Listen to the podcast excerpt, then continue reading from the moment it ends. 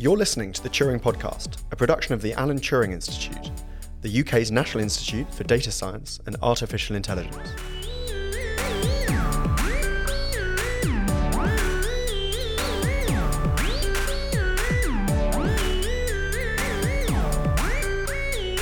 Hello, everyone. Welcome to another episode of the Turing Podcast. I'm your co-host Ed Chalstrey, and I'm here with B. B, how are you doing? Hello, still locked down, but having fun. Yes, we're still remote recording. It's still 2020, unfortunately, so we're not still in the, the same pandemic, no new one. Yeah. Um, so today we've got a slightly different episode to our usual ones. Up until now, we've been basically interviewing our colleagues, um, researchers at the Alan Turing Institute, um, and we'd always planned to branch out at some point, get in some external scientists uh, and other guests of of interest to our listeners who are interested in AI, data science, and technology. Um, so today we've uh, we've made use of a connection that you had, B. Um, so who who is the person we're interviewing today, and, how do you know this person? So he's a friend of a friend, and we're both here in Manchester. That's how I've met him. And um, he has a very big online following. He has over a million subscribers, uh, as he's going to tell us. And On on YouTube, right? on YouTube. Yeah. So he's a quite a big tech YouTuber in the in the UK. So that's exciting. Uh, we're going to hear a little bit about tech and about the advances that it has been having over the past few years and what's maybe in store for the future. Um, we hear some of his ideas and opinions, and we learn a lot of new concepts because us scientists just have no idea about this. I don't know about you, Ed, but I learned a lot of uh, new words even uh, for for the products Yeah, that we all definitely. use. Yeah, so I think we'll call this episode "Future of Tech," and really, yeah, it was really interesting to see um, how consumer tech has changed over the last few years, o- over the last decade, um, and yeah, get into some of the nerdy details about latest phones and computers and so on. Um, this is something that's relevant to us as, as scientists just as much as um, the general public because I was going to say, we- even just as people.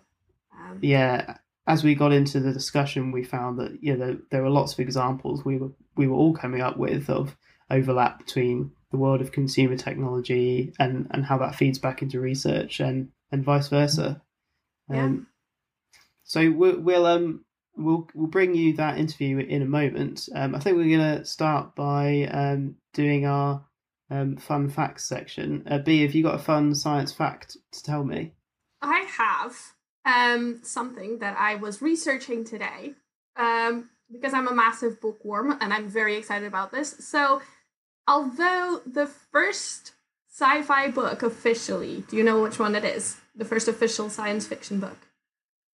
Technically. As in, as in the first book that was ever Ever considered written science that was fiction. considered science fiction, yeah. Uh, was it Frankenstein?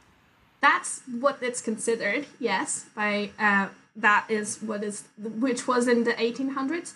But if you dig, dig further, which is what I did, actually there are some texts that involve alchemy, which was the science um, air quotes of changing one element into the other. So there's a lot of these texts from dating back to 1600s. So t- so there's uh, evidence that the first science fiction was um, a lot uh, two centuries before Frankenstein. So someone wrote a, a novel based on um, to do with alchemy. It was called The Chemical Wedding. Um, yeah, and it's about alchemy. Who who is it by? Oh, I don't know how to pronounce the name. So it was a pseudonym, and I have the Wikipedia page open. I don't know how to pronounce the name, but if you search for The Chemical Wedding, it's going to show up. Okay, now tell me what's your fact for today? So science fiction has been around for quite a long time. Cool, cool. Um, so mine is uh, more from the world of of animal biology, uh, and it is: Did you know that if a pelican overheats, it can pull its spine through its mouth to cool down? what? And Yeah. I have so many questions about this. How and why is is the biggest ones. It does seem like an odd way of cooling down, yeah. But if you Google it, um, you can find some very strange pictures of pelicans doing exactly that. I'm just imagining if if it was like in humans, I'm like, oh, I'm dying, and you just remove your spine. it's a pretty Cool. drastic way of doing it, yeah. You know, yeah. humans tend to just sweat, dogs pant, but no, pelicans pull, uh, pull their spines out through their mouths. So there you go. To each their own. Like you, just, you maybe it's cooler. Uh, There's no right way to do things in the No, animal no, no. kingdom. Just, but please don't try this at home. If anyone is very warm and removes their spine, we are not liable for this. We should leave the disclaimer right now that or do not try this at home. All right. Well, on that note, let's go to uh, Daniel and Zone of Tech.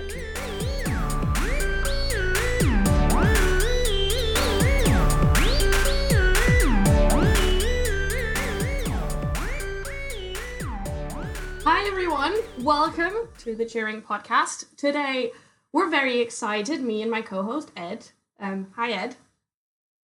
Hi, B. because we have our first um, external speaker, and he's a YouTuber. Um, his name is Dan- uh, Daniel Rotar, but he is usually known as Daniel from Zone of Tech. Hi, Hi, everyone. Thank you for having me.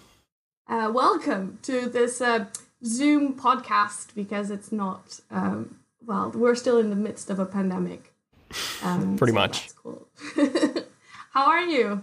Yeah, I'm good. Pretty good. Yeah. Pretty excited. Mm-hmm. Cool.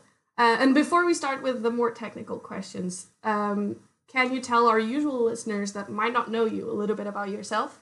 Yeah, sure. So, my name is Daniel Rotar. I'm 26 years old. I'm a Romanian myself, and I moved to the UK back in 2012, so quite some time ago, uh, to study computer science at the University of Manchester. And essentially, I've been, from a very young age, I've been obsessed with tech. So um, I was always the person that uh, all my friends and family asked when they wanted to buy any phones, laptops, computers, monitors, TVs, anything. Um, essentially, I-, I was collecting this massive. I had this massive collection of tech magazines. I think I had about 500 or so. Uh, and even after school, I used to go to lots of just tech stores, anything that I could find. Um, anyways, back in 2012, I wanted to, for a while, I wanted to start sharing my tech passion with just more people.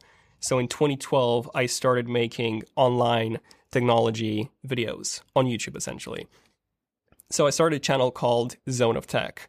And in 2012 was also when I started university. So I've tried to balance my university life with uh, my YouTube life.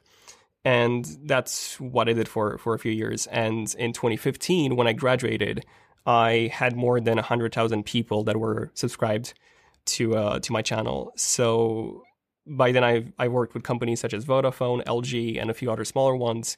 Uh, and I can I- say we, we don't have quite that many subscribers just yet, but we'll, we'll get there hopefully.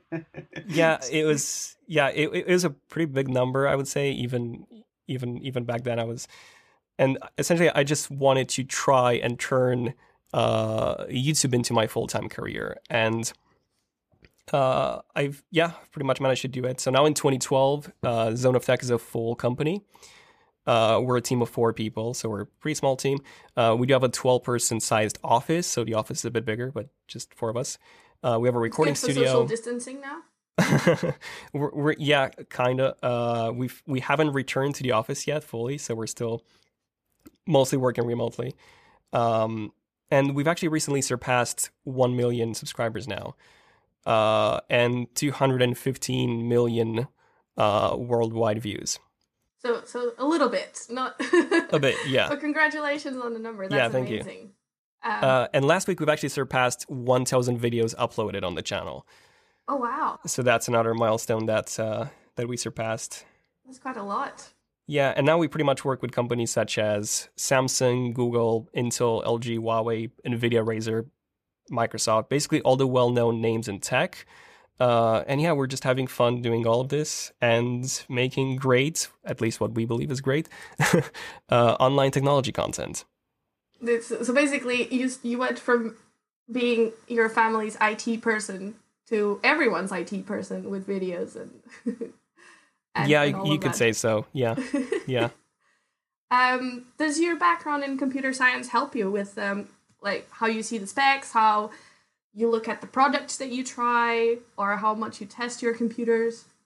Yeah, I Um, think I think. Can I just say? Um, Yeah. Can you maybe give for our listeners who aren't familiar, um, even though they're probably more likely to be familiar with your stuff than than ours? Um, yeah, what is the sort of the so it's it's about specs of technology, right? That's the main thing that you talk about on your YouTube channel.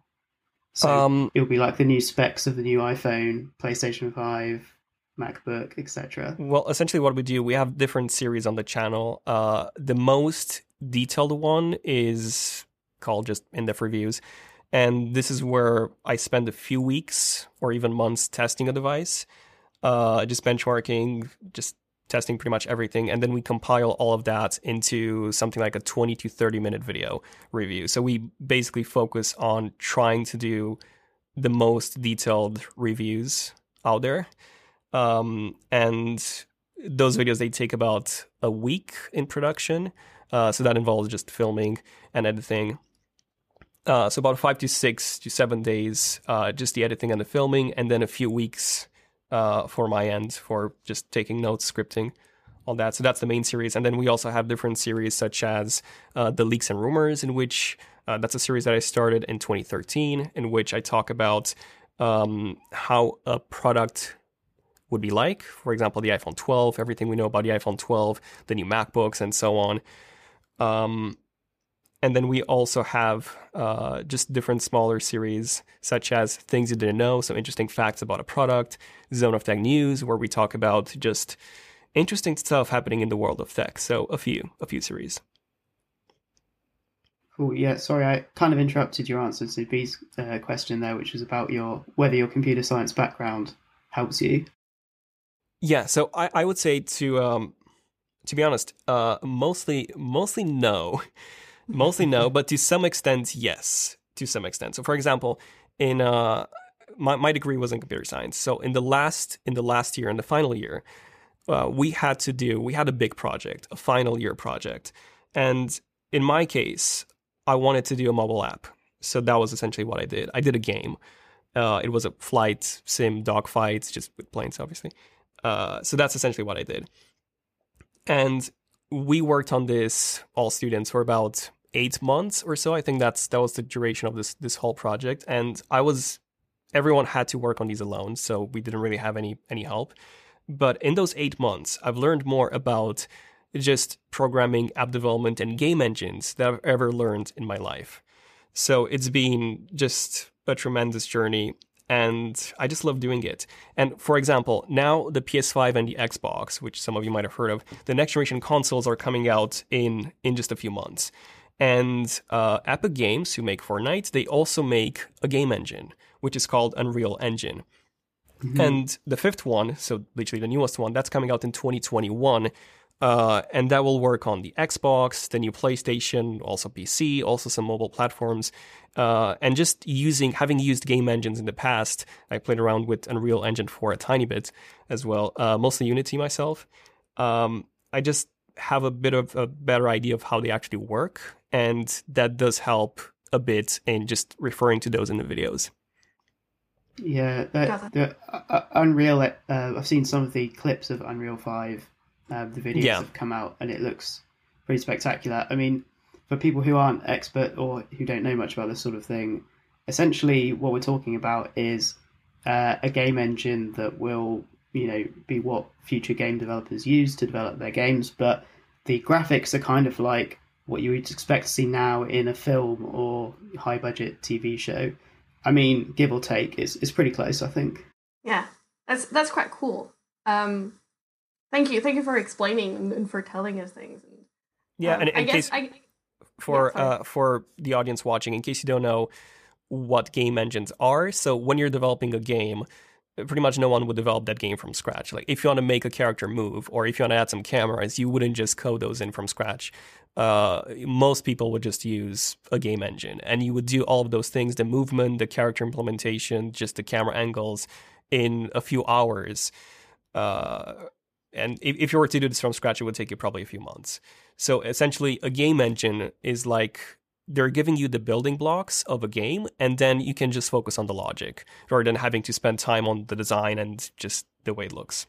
Basically, a game a game library, right? That's Mhm. um, Yeah. you just import that and use the the things in the Exactly. um, in your game. Just to put a, a, a spin on like the uh, sort of game engines that's relevant to some of our listeners who are like scientists and and researchers. One of the coolest things I've seen was it was actually at a it was a, it was a it was a VR conference, so virtual reality conference. Although this thing wasn't specific to VR, it was in the Unity game engine. Um, what people had done is they'd there's there's a library that you can plug into it, which uses the uh, Google TensorFlow machine learning algorithms, and so you can actually get like your game characters to learn how to do like realistic walking movements or, or things like that. Um, basically via, via trial and error or however the machine learning algorithms work.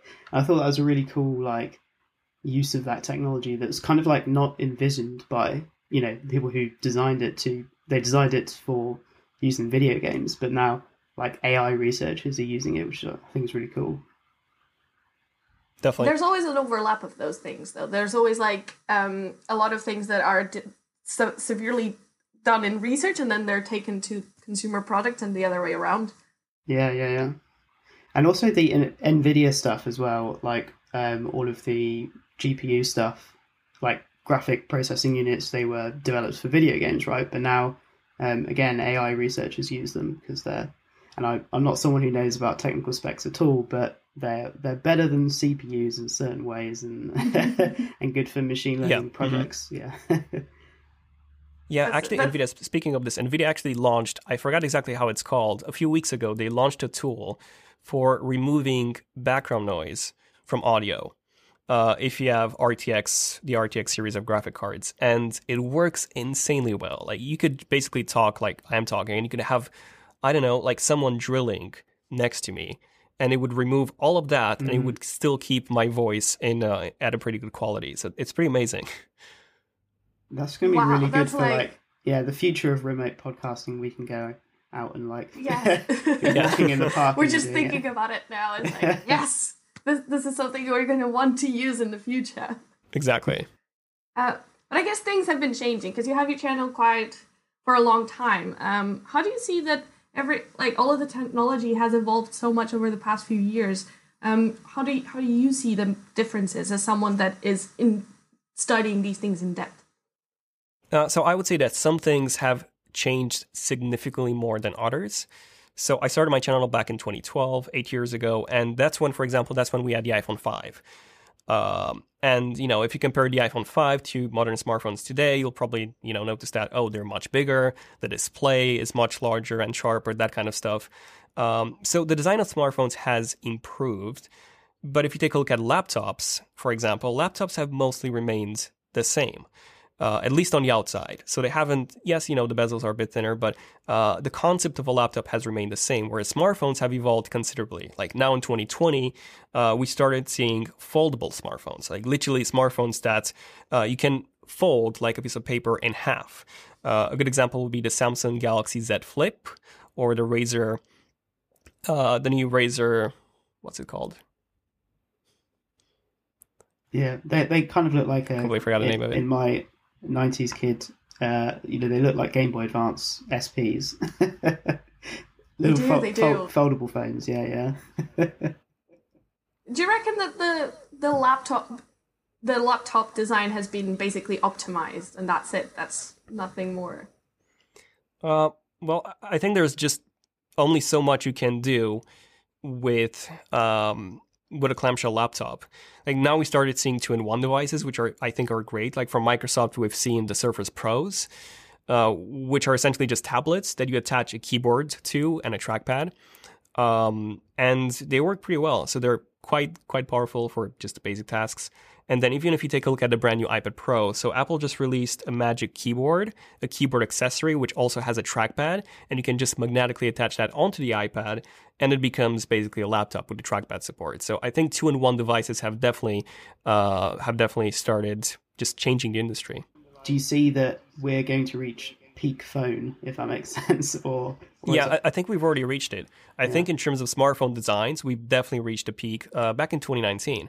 Like if you take a look at the, the, smartphones that we have now, the highest end ones, the Galaxy S20 from Samsung, the new iPhone, uh, the OnePlus 8 Pro, for example, and many others, they all kind of look the same. They have a full screen display. They have uh, very, very thin bezels or edges and some of them have a punch hole camera cutout where the camera is the only thing that's sticking, so to say, on, on the front display. Everything else is just a display panel. Um, and yeah, we pretty much reached the peak of smartphone designs. Like the only the only point that you could go from here is just removing that camera, having it underneath the display, and just having a full screen display, uh, which will happen in the next two years max. We already have some prototypes of that, but that's pretty much it. So foldable ph- phones these would really be the next the next uh, big thing. Those, I guess, it's but it, it's a bit uh, counterintuitive because phones for a while were getting smaller and smaller and smaller. Now they're getting bigger and bigger and bigger. Yeah, yeah. and now they're kind of folding started... zone uh, solves that though, right? Because it's you know it's bigger yet not you can fold it to make it smaller again. Exactly. mm-hmm. And I guess we're going to have three in ones because we have two in ones, which is a tablet and into a laptop. Mm, but if we have yeah. foldable phones, we're going to have them and then attached to keyboards.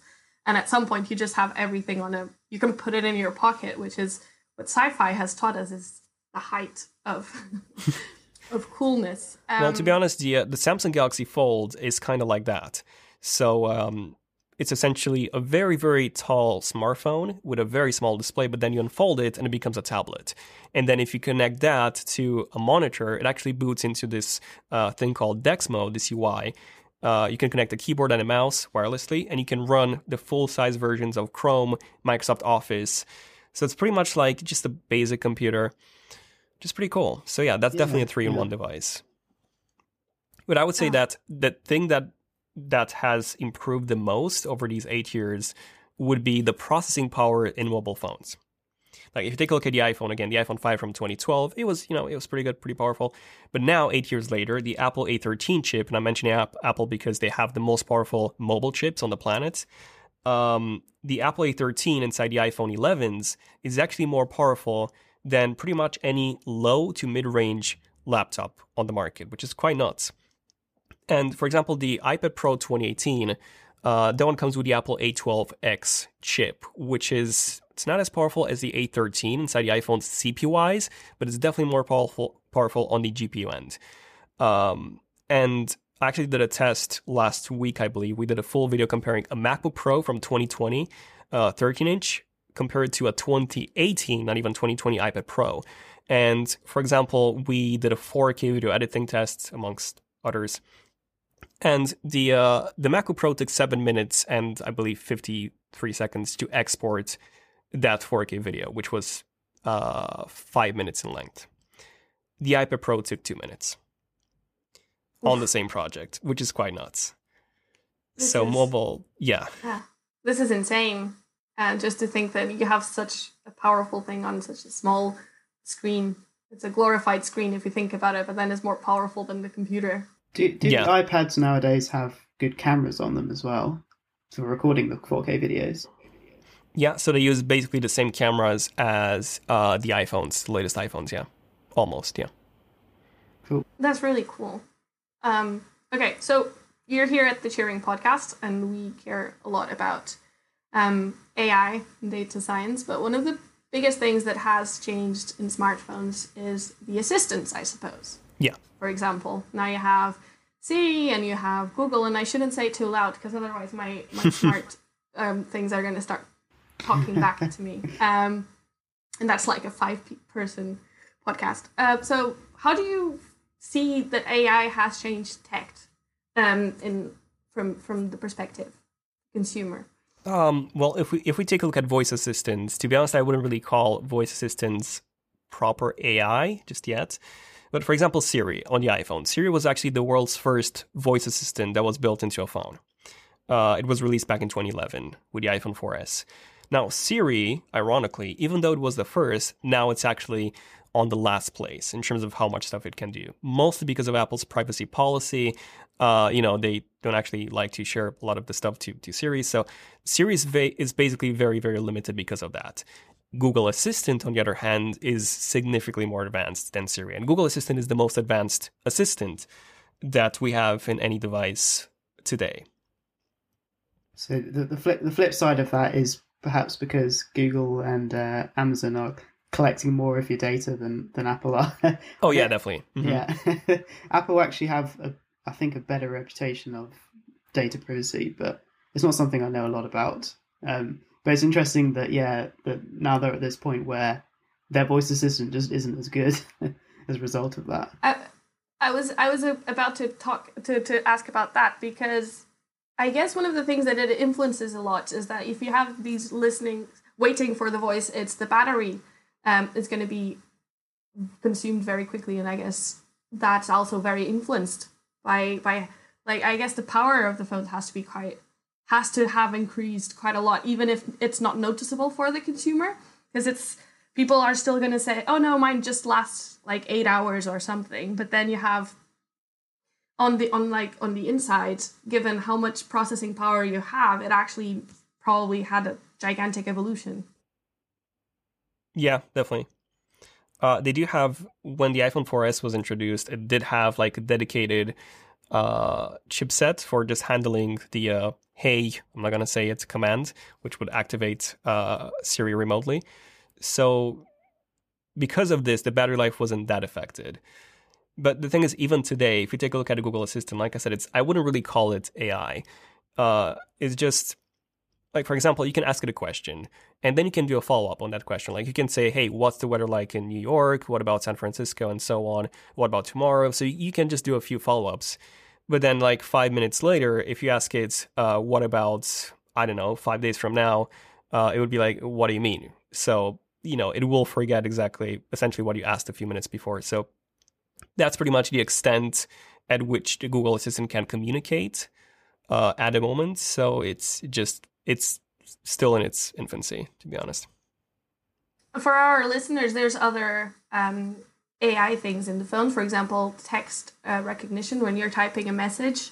Uh, that's also significantly better, but always hilarious if you try to if you start with random words and you just press the suggestion and you learn a lot about yourself. Um, that's another example of of how your phone learns with you and Oh, your I daily think- patterns. One of the most impressive, um, I, I don't know if you could call this AI, but this has been around for like five years now. Um, that you have in Google phones and Android phones is the Google Translate, and es- specifically Yeah. the Google Translate, where you hold it up to um, a picture of a sign in one language, and it transposes the uh, language of choice on top of it.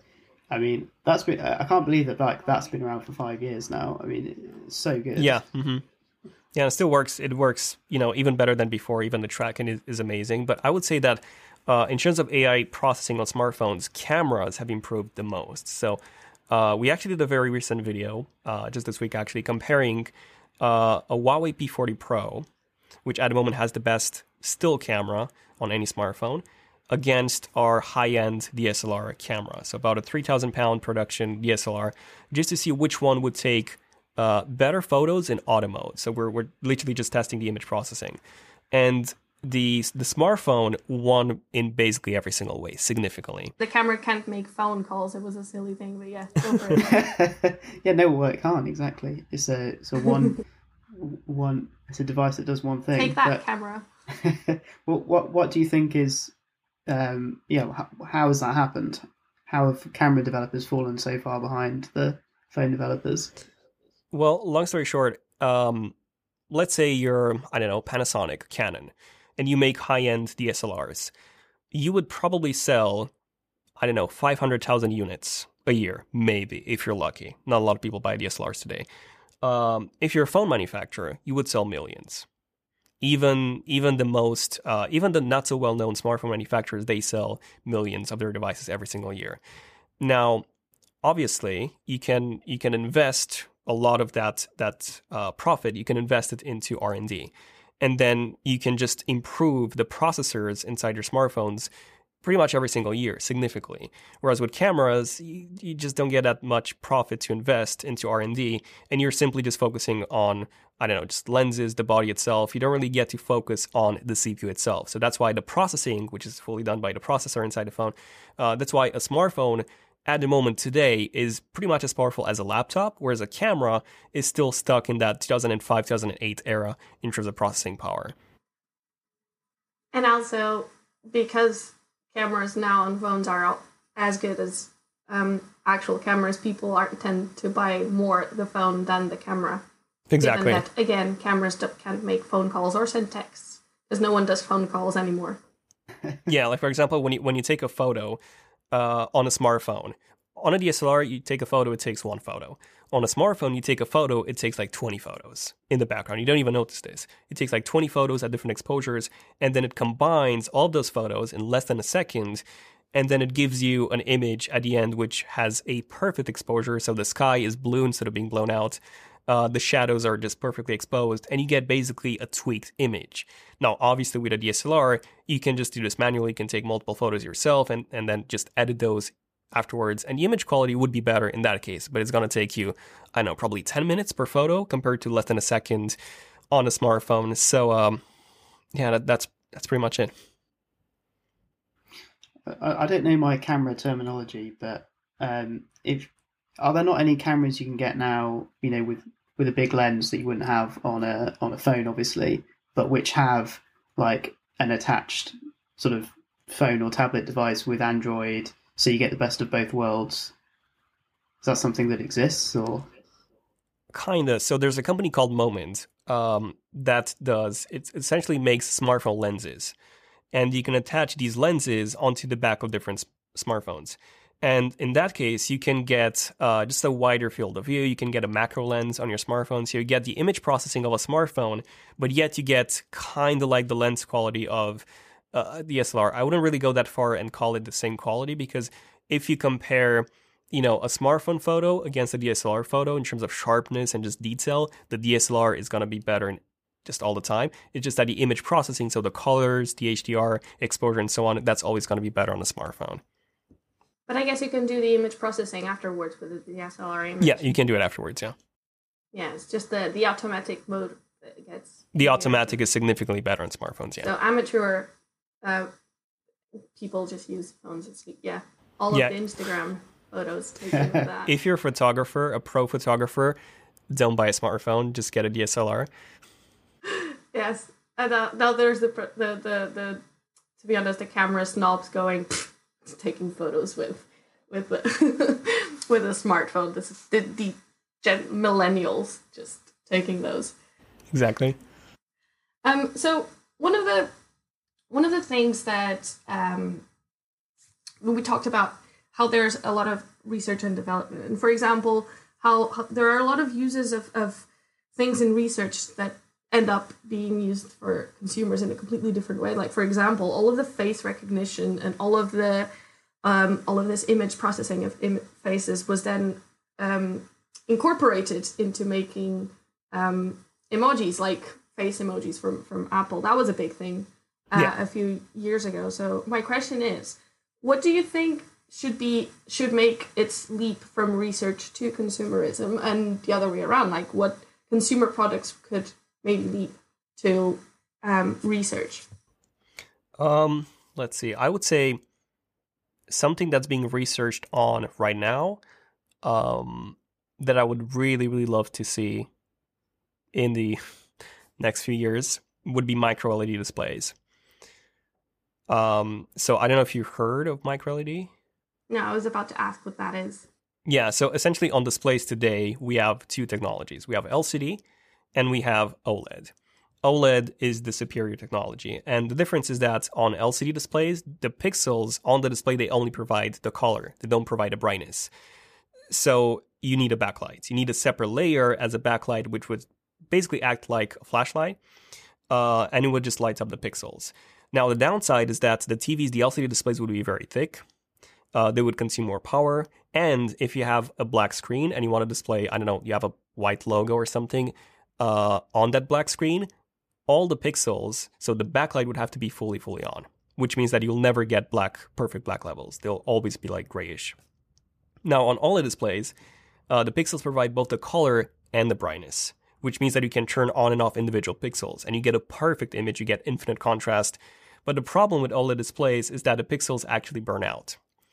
So if you are the kind of person that watches, I don't know, just a, a specific TV program all day, like 12 hours a day, just that, uh, in a few months, your TV will basically burn the logo of the TV channel in one of the corners. So it will be permanently there, uh, even if you switch channels.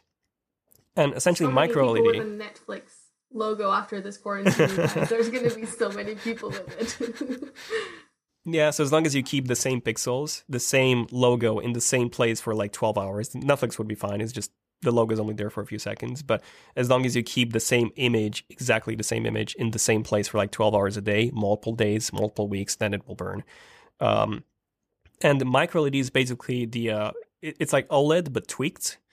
So micro LED fixes the burn-in issue of OLEDs. It's just individual individual self-lit pixels basically. So micro LED is the same as OLED, uh, but fixes the burn-in and also fixes the brightness. So with OLED, you can only go to about it depends on the display size, but it's usually about 1500 nits of brightness max. Whereas with micro LEDs, uh, there have been some prototypes at which the displays even reached reached 1 million nits. So you can I- go I- I have to say significantly I've, brighter. I've never even heard of that unit before. It's in nits. what, what is that short for something or? Um, it, it, that's how you measure the brightness of the display.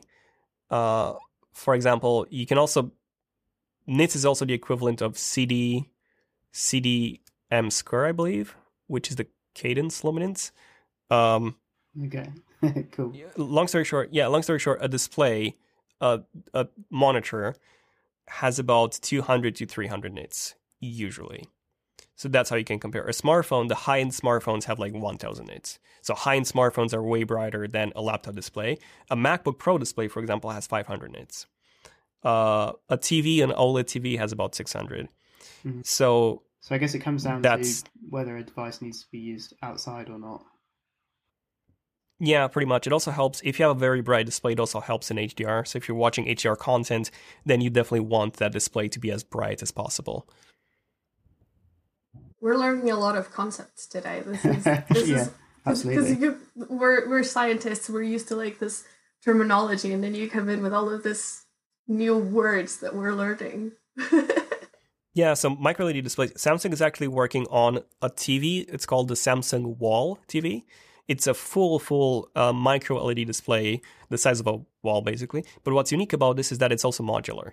So you can literally connect display panels. They don't have any bezels; they're just pixels. You Oh, can connect cool, display cool. panels magnetically, and you can just increase the display size, and it automatically scales. Really, really cool stuff. that that sounds really really cool. So they would sell you it in like squares of screen, basically, and, and you would then make it as big as you want on your wall. Exactly. Wow, that's really cool. Yeah. You're just thinking like a full full wall. Yeah, I mean the the closest thing you have at the moment for like if you just want a wall display is um projector, right? Which is nowhere near as good as as TV screens.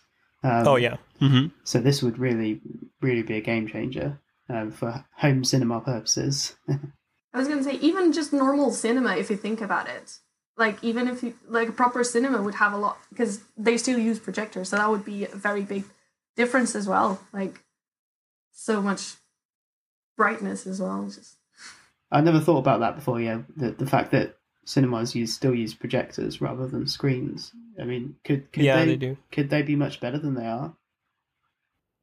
Yeah, so I'm not to be honest, I'm not fully fully sure why they use projectors. I'm guessing it's because it's significantly less expensive than having a gigantic, Yeah, you know, a gigantic uh, OLED display. Like that would probably cost a few millions.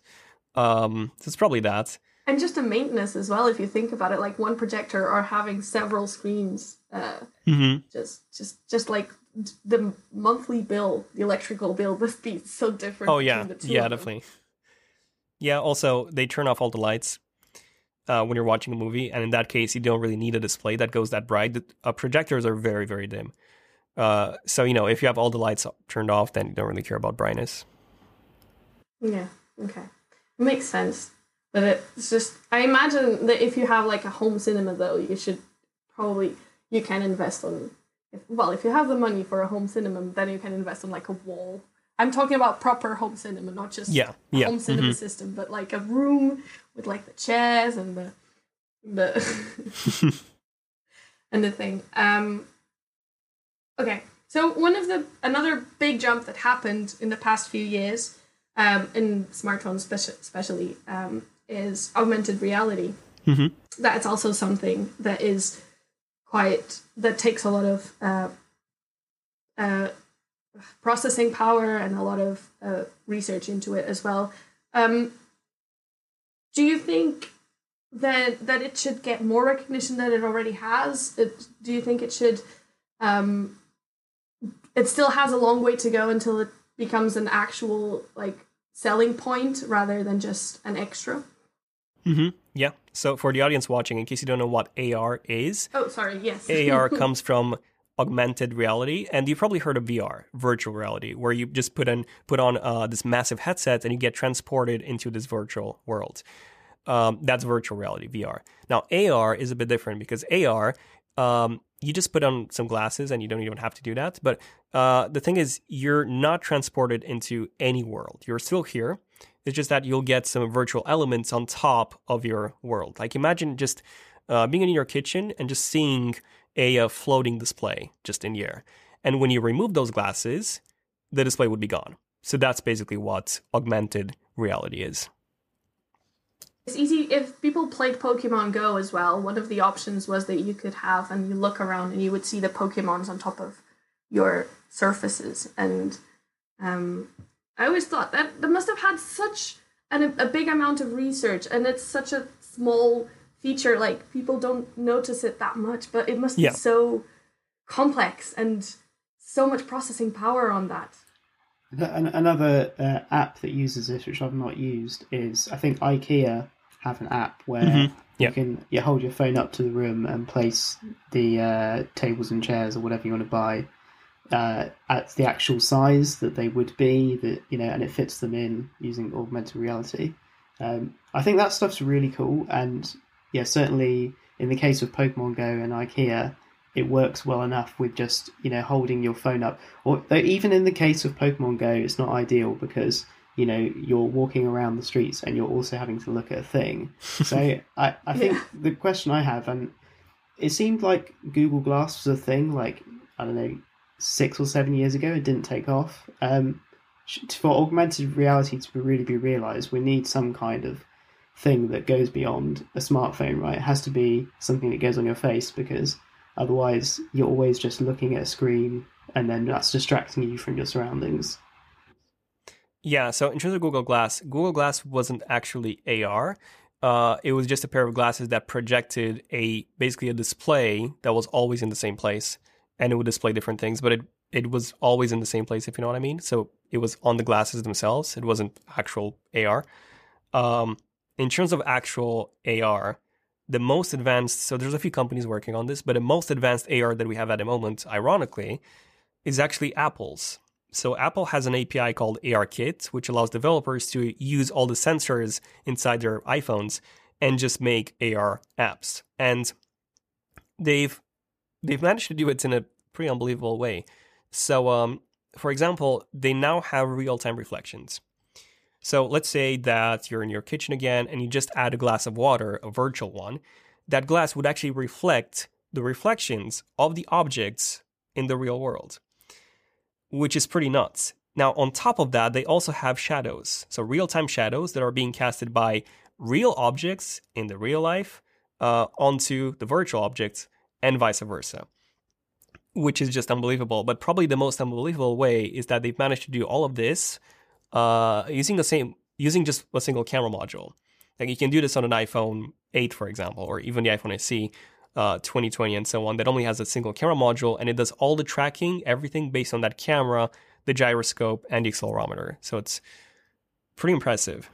so impressive. I was just thinking about all of the applications that it can have, like a proper augmented reality could, could have. If you think about medical applications, you could Oh, you yeah. could potentially, um, you know, you know how in the sci-fi movies they have that, and then like Iron Man, he just gets the holograms and do stuff. So uh, eventually, people could do that, but with um, even medical applications, that would be so cool. Um, it, it still sci-fi. it, it still has Yeah, the sorry. oh sorry uh, I, I was just going to say it still has the like the technology is really awesome and and I, I haven't seen like the yeah the most up to date Apple one with um, the shadows and everything that sounds really cool. Um, sounds like a really good way to make fake news videos uh, um, but but yeah it's Yeah, still they- it's not quite because it is you're still looking at the phone screen right? That's that's the bit that i'm like I I think the technology the, the in terms of the software it's it's it's like it's it's almost there right? AR but Yeah. in terms of the hardware we're not quite there yet I don't think Well, it depends on how you put it. So, for example, um, I'm a big fan of AR, by the way, massive fan. And for example, they launched Apple just launched the iPad Pro 2020, which comes with a lidar sensor on the back. Long story short, it's basically a laser that projects just laser beams, uh, and then it reflects those lasers back. So it calculates the amount of time it takes for a laser beam to uh, be reflected back, and then essentially can map objects in 3D.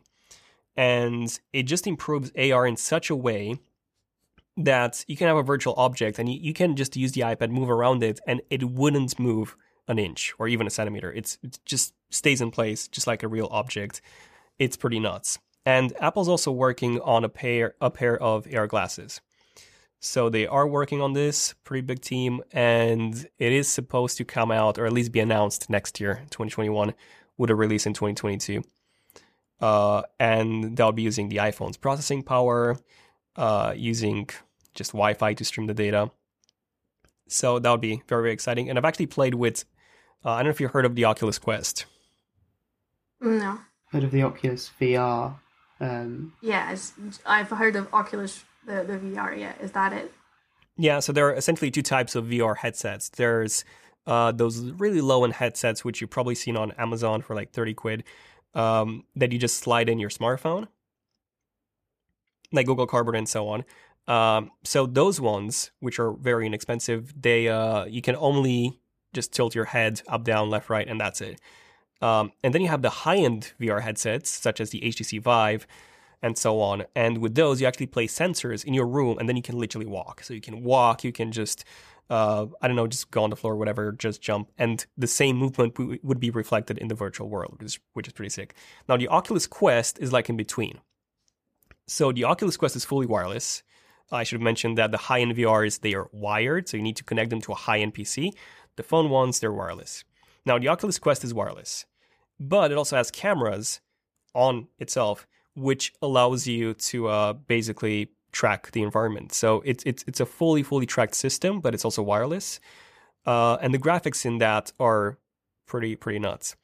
And the reason why I mentioned the Oculus Quest in terms of AR is because they've actually released an update about three weeks ago that allows you to use those cameras, see the real world, and then also have virtual objects on top of that. And keep in mind, this is a fully isolated headset, so you don't see the outside world. You just see a full AR experience. And I've tried it, and it's, it's pretty, pretty good.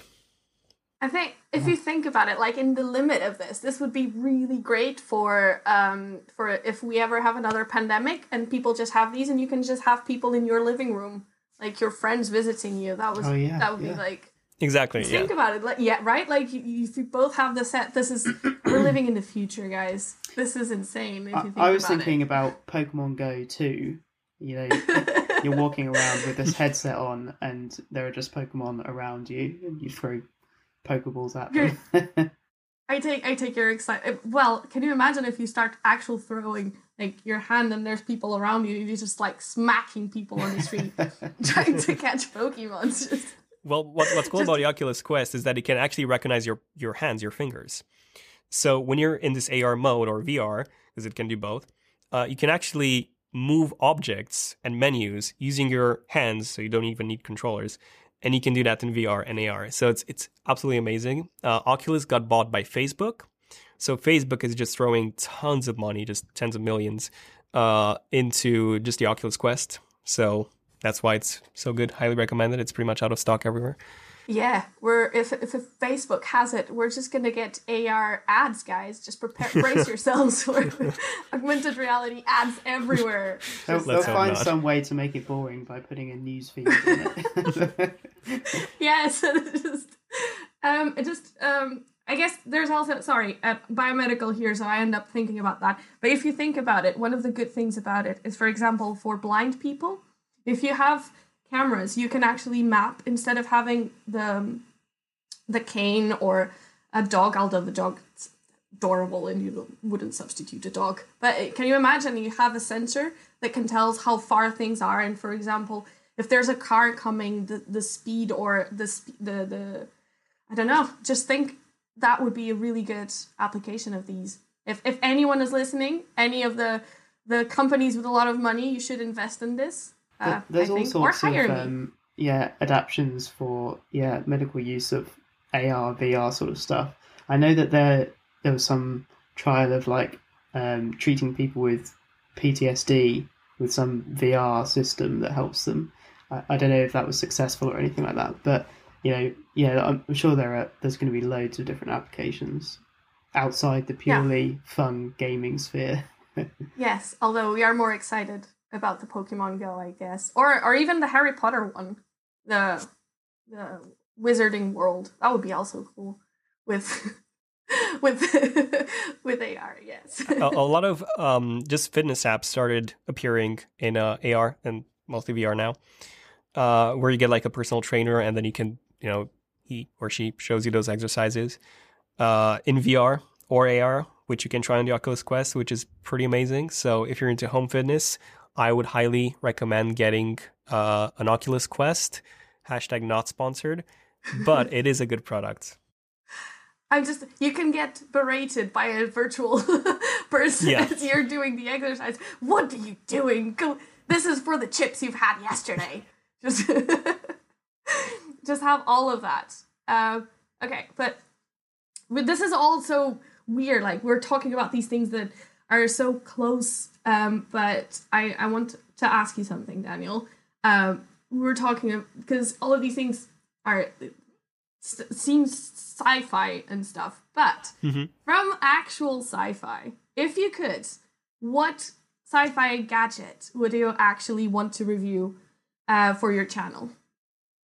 Um, let's see. I think a cloaking device would be cool. Yeah, just to see how it, how a would you cloaking review device. Um, I would probably just test it against because I'm guessing it would have cameras and it would just mimic what it sees around it. Yeah. So I would try to use mirrors and that kind of stuff and see how it would how it would be affected. You would that's have an one. infinite, an, an infinite. Oh, that's a that's a cool thing. That's cool. But I think if I could pick anything, I would honestly pick an AR, like a proper AI, sorry, not AR, a proper AI robot. Uh, like fully, fully conscious, a physical robot. Uh, like in Detroit Become Human, if any of you have heard of that game. Uh, yeah, so I would love to have one in, in the in the studio. Uh, and yeah, it would yeah, it would be quite cool. Just have an AI s- s- like going around and the, the the best Yeah. the best uh, Turing test would be like if you're if the people you work with were like, listen, Daniel, we, we just want you to do this episode with a co-host today, and like not give you much context, but they're going to talk to you about this and that, and you just think that they're a real human being, but then it turns out that they're a real Westworld robot. uh, for everyone you listening, don't find a out till Turing afterwards. test For everyone listening, a Turing test is um, a test for AIs where you, um, where the it, it's it's to the for the person that is testing has to realize if they're talking to an AI or not. An AI is going to pass the Turing test if they can convince the the speaker that they are um, human, not an AI. So that would be that would be quite a cool a cool thing. Yeah. It's our up to Um, date Turing test. Yeah, absolutely. yes, it's just, uh, but it would be so so because the there's a a, a, a Korean K-pop band that did it. They had one full um person that was that passed the Turing test. They were fully convinced it was an extra band member, but it was actually a girl that was a mixture of all the others. It was a long time ago, so I just Oh, so was it a photo or was it an actual AI assistant? Um, no, it was just it was just it, this was a long time ago, so I guess like Right. Okay. so so no, but I imagine they could do that if they did that just with the photos and the voice and stuff. Imagine Yeah. if they could. That would be so so weird. Yeah, I mean, we have AIs today that can actually replicate. Uh, I don't know if you've seen. There was an AI that actually replicated Joe Rogan's voice and like fully, and it started doing More fake um, news. pretty much more fake news. Yeah, uh, you know, it can be. It got pulled off, I believe, that AI because it could replicate almost any voice and just do any sentences. So it got pulled off. Uh, but yeah, you could basically just fake it. And there's also you know AI that can uh, fake video very easily and just have any person's face on top of just a different person. See, this is Yeah, the, and then uh, the peril of being yeah either a YouTuber or a podcast host is that we're we're putting out all of this training data for, for these AIs. We're the, we're the perfect targets, as Joe Rogan has found out apparently. We're just gonna have voice AIs of us just just chatting and having conversations. yeah, exactly. I think we're still quite far away in terms of real um, AR or AI or advanced AI. Uh, I would say you've probably heard of DeepMind. Yeah. Yeah. So I would say from what I have seen, that DeepMind is the most advanced AI, so to say, that we have.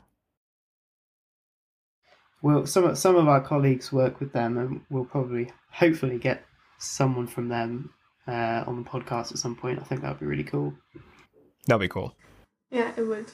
Um, okay, so we've been chatting for quite some time now. Um, thank you so much for accepting the invitation and having this chat with us. Yeah, um, thanks for having me. so different from what you do and so different from what we do, do as well. That this is, I guess, it worked quite well. Definitely. Um, so thank you, and um, we'll continue to see your videos. Uh, if people want to find you online, um, where if our listeners want to find you online, how how can they find you? Just search for Zone of Tech on Google. That's it. That's you're you're already a name. Well, you have a couple of subscribers, right? It's already good. so yeah, thank you. Yeah, thanks, Odd. To learn more about the work going on at the Alan Turing Institute, visit our website at turing.ac.uk. To get in touch with the podcast team if you have any questions or suggestions, email us at podcast at turing.ac.uk. Today's episode of the Turing Podcast was co hosted by Ed Chalstrey and B. Costa Gomez. It was produced by Dan Whitfield for the Alan Turing Institute. Music for this episode was provided by Jamin Sun. You can listen to his latest releases at jaminsun.bandcamp.com.